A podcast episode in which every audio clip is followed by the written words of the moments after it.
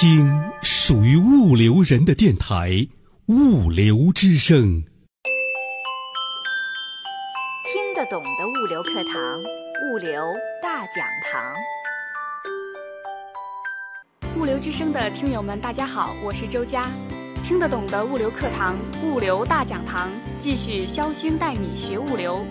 如果今天是第一次听我们节目的朋友，您还可以通过关注微信公众号物流文化，或者在喜马拉雅或荔枝 FM 中下载之前的系列讲座。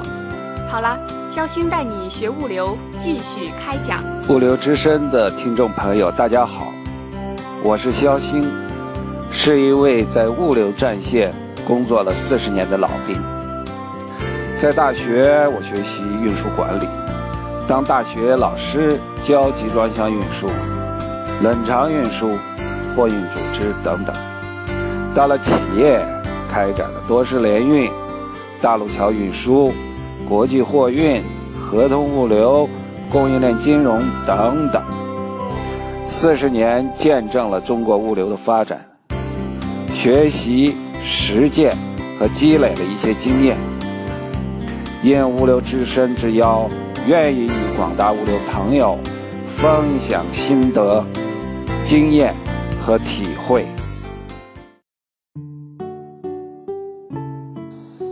各位朋友，肖星带你学物流，今天继续开讲。我们今天继续讲物流创新，讲互联网商业模式的本质。前面我们讲了，互联网商业模式的本质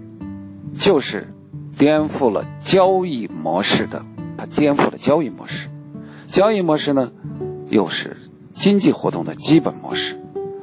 那么它实现了商业媒介的数字化，商业操作的在线化，商业关系的互联化。那么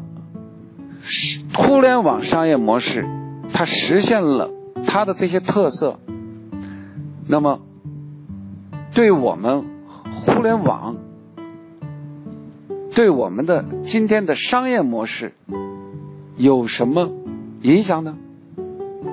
确实影响比较大。比如说我们能听到的一个就是互联网的免费服务，这是一个非常特殊的现象。或者那么为什么能这样呢？那就是因为电子商务的交易成本非常低，它没有地域限制，没有空间限制，甚至可以实现客户定化订单的生产。因为它的成本很低，所以互联网本身呢，它就可以免费服务。比如说我们的淘宝创造了一个平台之后，基本上他对商户和对消费者他并不收费的，他虽然给他们提供服务，但是他免费给他们提供服务。那么电子商务的这种交易，它可以实现商家与客户他的交易信息的大数据分析，那么还可以进行跨界发展。因为它可以跨界发展，所以他对这种交易的客户可以不收费，而是用其他的跨界的其他服务来收费。这就是他的一个，也是一个特点。比如说他可以进行金融方面的服务，这也是现在目前很多互联网企业要做的，甚至他进入到其他领域。那么免费服务，羊毛出在猪身上，确实就是互联网应用商业模式的一个形象的写照。甚至包括我们今天看到的滴滴打的的补贴，不仅提供服务不收费，反而补贴，这都是一些互联网对我们其他商业的一个非常大的冲击或者影响。那么我们作为物流企业应该怎么借鉴电子商务或者互联网商业的特点来发展呢？当然，一个重要的方面，今天就是构建线上线下的两个物流体系的对接，实现物流订单线上交易、线上监控、线上指令等等的信息数字化、在线化等等。那么我们讲了，互联网商业模式的的确确产生了一些颠覆性效益，但是是不是互联网就把商业的本质给颠覆了呢？就是所谓的互联网思维是不是成立呢？我们知道雷军曾经提过互联网思维的7字诀，叫做专注、极致、口碑、快。那么我个人认为，这个互联网思维，所谓7字诀的互联网思维，只是一种竞争策略，在某一个领域的应用，是一个非常个性化的策略。这个思维谈不上互联网的特色。专注、极致、口碑快等等，可能在其他的非互联网里面也可以用，它并没有互联网的特点。所以我认为互联网思维它并不是一种商业上的基本的逻辑思维，它没有到这个层面上。互联网的商业应用其实它就是一种商业技术方法的一种发展进步，它并没有颠覆商业的本质。我们讲商业的本质是指商业遵从的一些基本逻辑和规律，比如说价值规律，比如说客户愿意选择性价比更高的商品，这些假设或者我们认为的规律今天仍然适用。那么今天的很多商业逻辑都是基于这一个基本的逻辑来推理的。所以说互联网改变了一些商业模式，但是我们必须记住，它并没有改变商业的本质。作为一个企业家，那么他必须从千变万化的事物中找到变化的本质，也要从千变万化的事物中找到不变的本质。这是企业家的眼光、判断力的表现。我们前面讲到了，互联网商业模式的本质是指它改变了交易模式，这是它的本质。那么我们理解它、应用它，也都应该从这个方面，即交易模式的互联网应用上来更多的应用。那么我们再讲第5个问题，就是互联网就是物流的创新，它和传承要如何看待呢？今天我们的互联网电子商务应用到了很多领域，包括可以应用到物流服务的交易、物流管理的信息化、物流商业模式的创新等等，我认为都可以应用，都可以创新。但是我们必须记住一个本质上的问题，那就是物流是对实物商品的空间和时间的优化管理。这种优化管理包括操作，包括现场操作，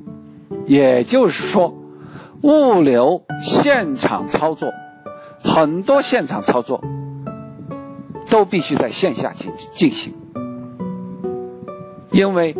实物是不能虚拟化的，他要实实在在的摸得着看得见的在线下，我们要对它进行操作。我们有运输，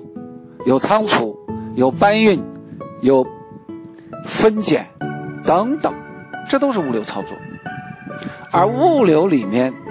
构建一个高效率的物流运营体系，又是物流的一个核心问题。这种运营体系绝大部分也必须在线下进行，就是所谓的很多要现场操作。那么物流运行体系本身是要不断的实践、总结、完善来优化的。所以说物流运营体系的构建完善是需要传承才能发扬光大壮大的，这就是物流本身的第二个特点。我们刚才讲了，第一个特点是物流它也是一个交易服务，那么既然是交易服务，它就可以创新，可以利用互联网、电子商务、物联网等等的技术来实现商业模式的创新，这是第一个。第二，物流它又必须有一个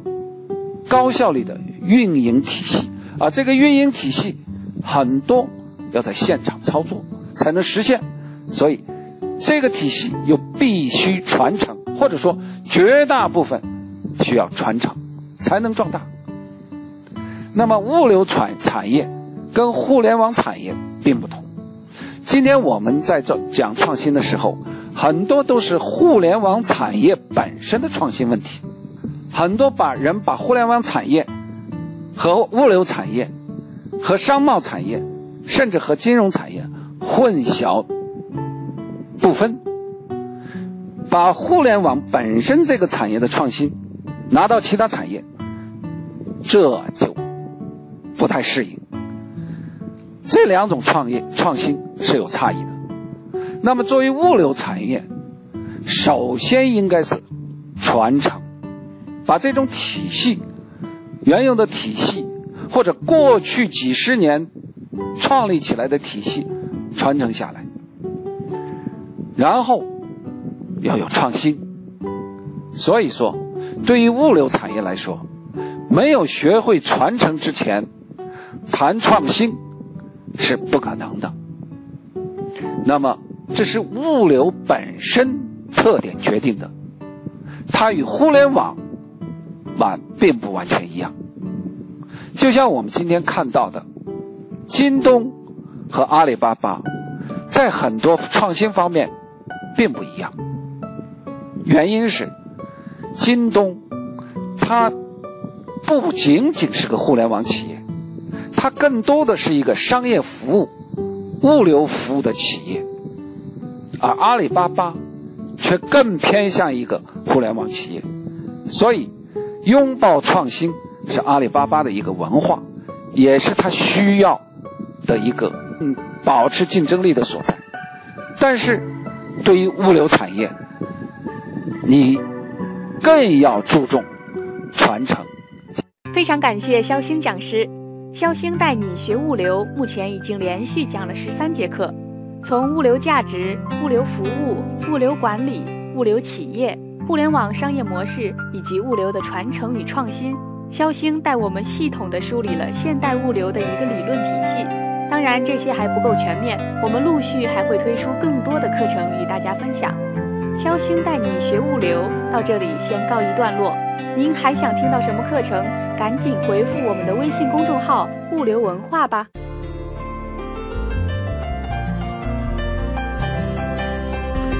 订阅“物流文化”微信公众号，每个工作日早8点准时推送物流之声最新内容。您还可以下载手机 APP 喜马拉雅或荔枝 FM， 搜索电台“物流之声”，更有央视物流网每日同步更新“物流之声”专栏。物流之声敞开心门，欢迎物流同仁将您的声音文件或信息内容反馈到物流文化微信公众号或电子邮箱 cctv56com@126.com。今天的节目就是这样啦，感谢您的收听，再见。